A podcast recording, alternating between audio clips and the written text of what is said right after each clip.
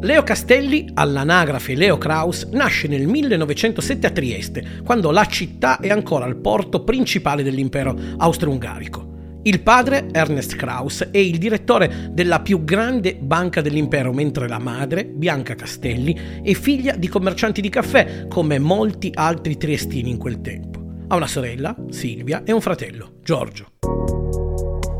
La linea dell'arte, un podcast di Nicola Spallario, realizzato dal Giornale dell'Arte in collaborazione con Arte Fiera, per la sua cinquantesima edizione.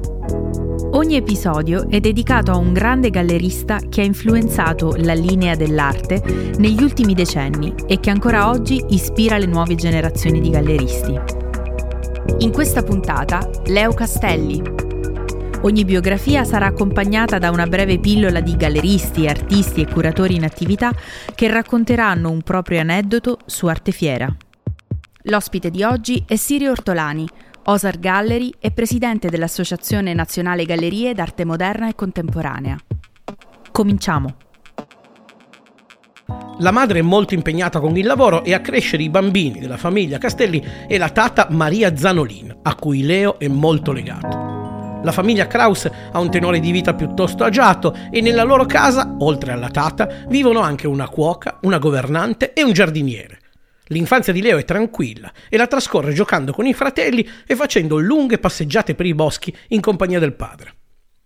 Dopo una piccola parentesi a Vienna, per sfuggire dalle violenze della Prima Guerra Mondiale, la famiglia Kraus si trasferisce di nuovo a Trieste, che nel frattempo, con la caduta dell'impero austro-ungarico, è diventata italiana.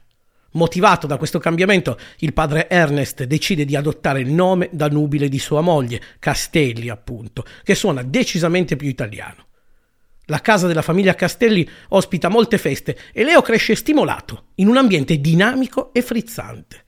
È qui che fa i suoi primi incontri con importanti politici e intellettuali ed è qui che sviluppa una grande passione per la letteratura e per le lingue, arrivando a parlarne perfettamente quattro, tedesco, francese, italiano e inglese. Dopo aver conseguito la laurea in giurisprudenza a Milano nel 1932, Leo inizia la sua carriera da agente assicurativo a Bucarest. Il lavoro però è noioso e la sua insoddisfazione non tarda ad arrivare. Ancora confuso su quello che vuole fare eh, nella sua vita, Leo conosce la sua futura moglie Ileana Shapira, figlia di un ricco uomo d'affari della città. I due si sposano e poco dopo si trasferiscono a Parigi, dove nella primavera del 1939 Leo apre la sua prima galleria d'arte insieme all'amico e designer René Drouin. Lo spazio espositivo viene inaugurato con una mostra di dipinti e mobili firmati dai più importanti artisti surrealisti del tempo come Max Ernst o Salvador Dalí. L'esposizione, nonostante si riveli un grande successo sotto ogni aspetto, non avrà seguito. Non passa molto tempo, infatti, e la galleria viene chiusa a causa dello scoppio della Seconda Guerra Mondiale.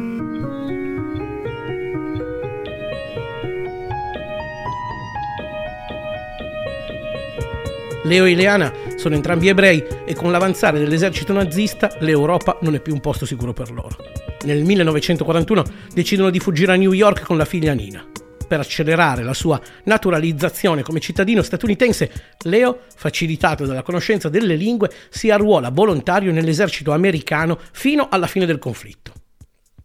Conclusa la guerra, si torna alla normalità. Leo capisce che il commercio dell'arte e il sogno di aprire una galleria possono diventare qualcosa di più che un semplice hobby. Decide di immergersi nel mondo dell'arte e nelle serate a New York inizia a frequentare le figure artistiche più influenti di quegli anni, tra cui Peggy Guggenheim, William de Kooning e Jackson Pollock.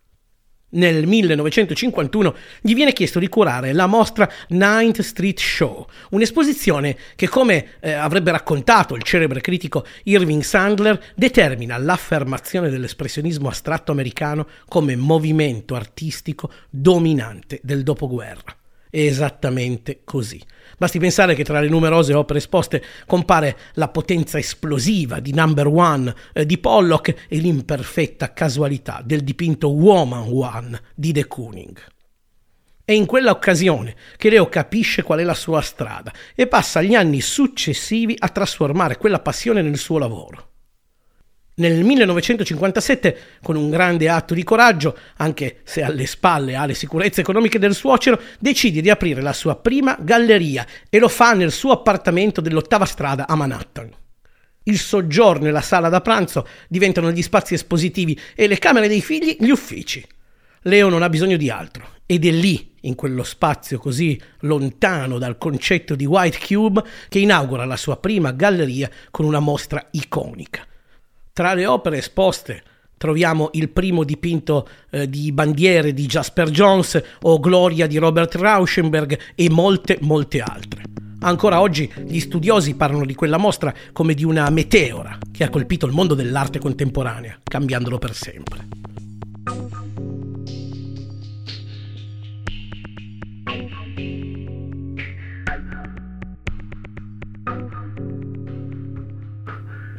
Leo ha un grande istinto e un ottimo intuito per i nuovi talenti, oltre che un incredibile fiuto per gli affari.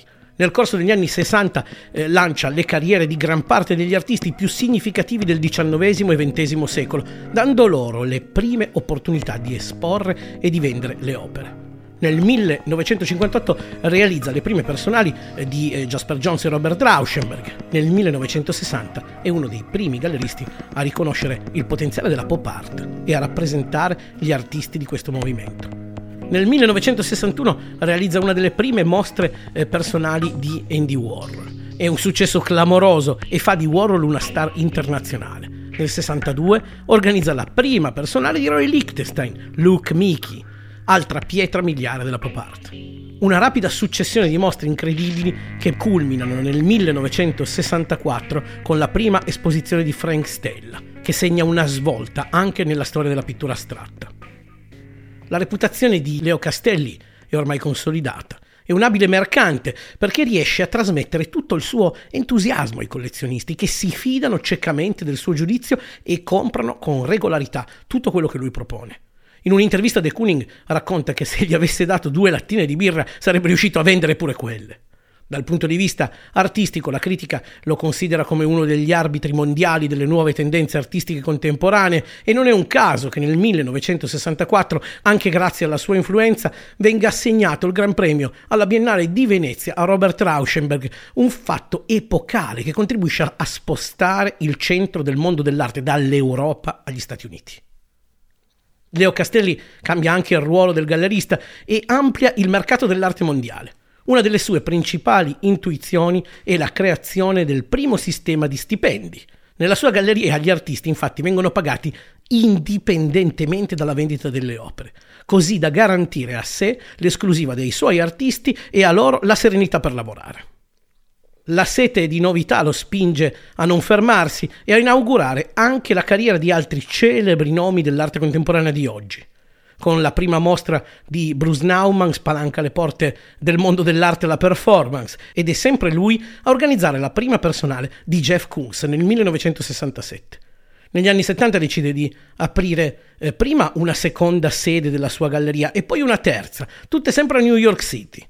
Castelli è anche uno dei primi sostenitori dell'arte concettuale e lo fa scommettendo su Joseph Kossuth e Richard Serra. La storia gli darà ancora una volta ragione. Tra la fine degli anni 80 e l'inizio degli anni 90 sono moltissime le istituzioni e i musei internazionali che ospitano mostre dedicate alla sua figura. Leo Castelli si spegne nel 1999 a New York, all'età di 92 anni lasciando un'eredità storico-artistica madre del presente dell'ambito in cui ha lavorato. La sua carriera ha generato nuove dinamiche del mercato dell'arte e il suo carisma lascia come ricordo un archivio di sinceri rapporti di amicizia, non soltanto con i propri artisti, ma anche con i suoi colleghi e concorrenti di altre gallerie. Il mio primo grande ricordo di Arte Fiera è nel 2011 perché è stata la mia prima partecipazione come galleria. Ero stato un visitatore ma è chiaro che partecipare come galleria è un punto d'arrivo ed anche un punto di partenza e quindi è impossibile da scordare. Penso che questo sia comune a tanti altri miei colleghi perché Arte Fiera è stata ed è un punto di riferimento per noi galleristi italiani e farne parte è sicuramente un grande momento, soprattutto la prima volta. Artefiera quest'anno compie 50 anni ed è impressionante pensare quante gallerie, quanti artisti, quanti collezionisti e quante istituzioni sono passate. Ha sicuramente scadenzato la storia dell'arte italiana attraverso tutte le sue edizioni. Anche la collocazione temporale di Artefiera ha sicuramente influito sul successo della manifestazione, perché è sempre stata la prima fiera dell'anno e questo ha un po' dato un tempo, un ritmo all'arte italiana e chiaramente agli eventi fieristici italiani, perché è sempre stato un momento molto atteso, perché apriva la stagione e dava un po' il ponso di quello che sarebbe successo durante tutto l'anno.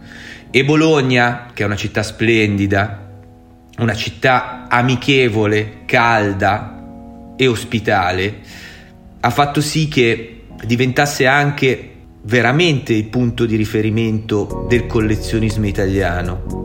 È stato il più grande collettore dal nord al sud Italia.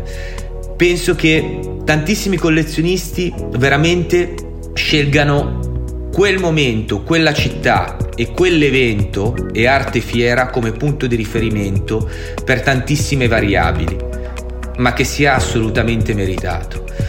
È vero che magari negli ultimi anni ci sono stati alti e bassi, ma la rinascita dell'ultima edizione e anche le basi di questa edizione sicuramente delineano un grande presente e penso che siano anche delle grandi basi per poter crescere ancora, quindi sicuramente il futuro sarà ancora più roseo.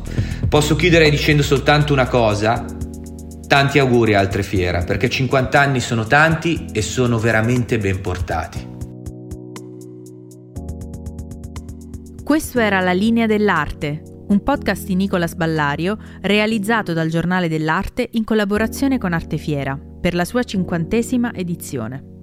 La produzione è di Shami Pavs. Lo hanno scritto la redazione del Giornale dell'Arte, Nicolas Ballario, in collaborazione con Alessio Vigni.